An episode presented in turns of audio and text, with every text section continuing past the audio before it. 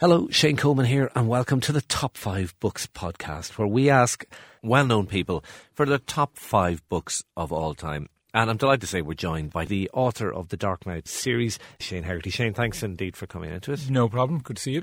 We asked you obviously to choose your top five books. Just before we get that, I mean, obviously you're you're a writer, you're a, a full time writer now. What kind of books would do you tend to go for? Is there a type that you go for? I try and keep it as broad as I can, but I do find myself drifting towards particularly plot driven books. Kids' books are fantastic for that.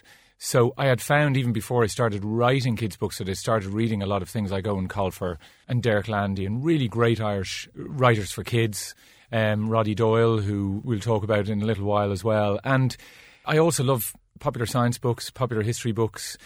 I just find anything that grips me and that just seems that bit different. I do like genre books. I would say the one difference, probably since I was arts editor in the Irish Times, where maybe there was an imperative to read serious literary fiction. And I would have been the kind of person who would have picked up the Booker short list and probably yeah. have gone through those. I almost felt you had to go through I them. felt I had to to an extent.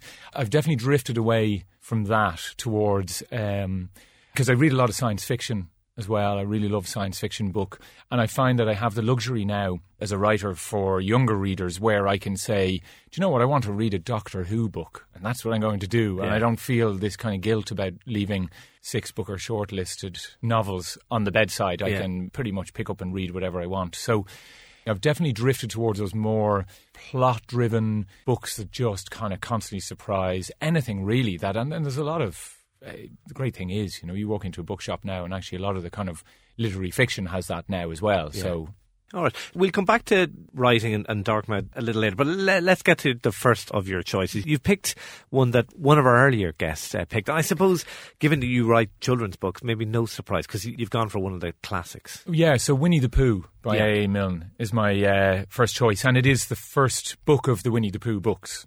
And the reason, I suppose it's kind of twofold. One is at the age of about, I would guess, I was trying to think. So I suppose probably when I was about seven, maybe eight.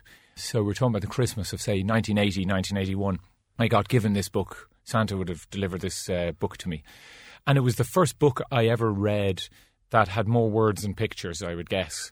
And there's rare moments in our lives where we have this switch go off in our heads where you just realize this is what I love. I, from that moment, realized I just love reading. And I probably as well, uh, probably the very beginnings of this idea in my head that maybe I could write a book like that someday as well.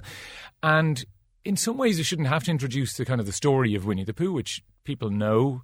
You know, he's this bear with his collection of friends, and they live in a wood, and they have sort of small adventures together. And there's all these magnificent characters, Eeyore and uh, well Tigger, who comes in one of the later books, Piglet and Christopher Robin, and all these characters are so familiar to us.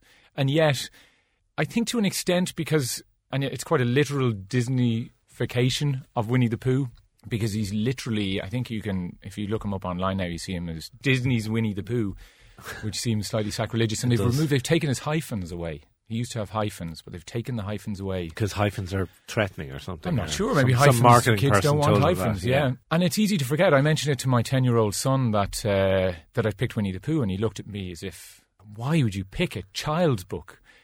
Because to him as a 10 year old he just sees winnie the pooh now as a kind of a cartoon character on who maybe appeals to his three younger sisters because we have a five year old and two three year olds and they're the ones who'd be into winnie the pooh. Yeah. and yet if you go back and read that original story of winnie the pooh the original book which has this collection of stories in it and these little adventures and introduces the character and that world it is wonderful. It is wonderful and it is wonderfully funny it is proper laugh out loud funny. It is clever. It is smart. It has, it has these beautiful lines in it. You wouldn't change a word of it, and it's there's a freshness to it that it's nearly it's 90 years old. This book, I think it's actually 90 years old this year, and yet it is so fresh and so funny and so immediate, and it's beautifully lyrical. It's as close to perfect a book mm. as you can get, as far as I'm concerned, because it said you could just you could read it on any page in any line, and I think that's a sign of a great book. Yeah, I was going to say it must be good because it's. I mean, it's kind of for your average Irish kid reading it in 1980, or as Barry Devlin, one of our previous mm. guests, read it a, a, few years earlier.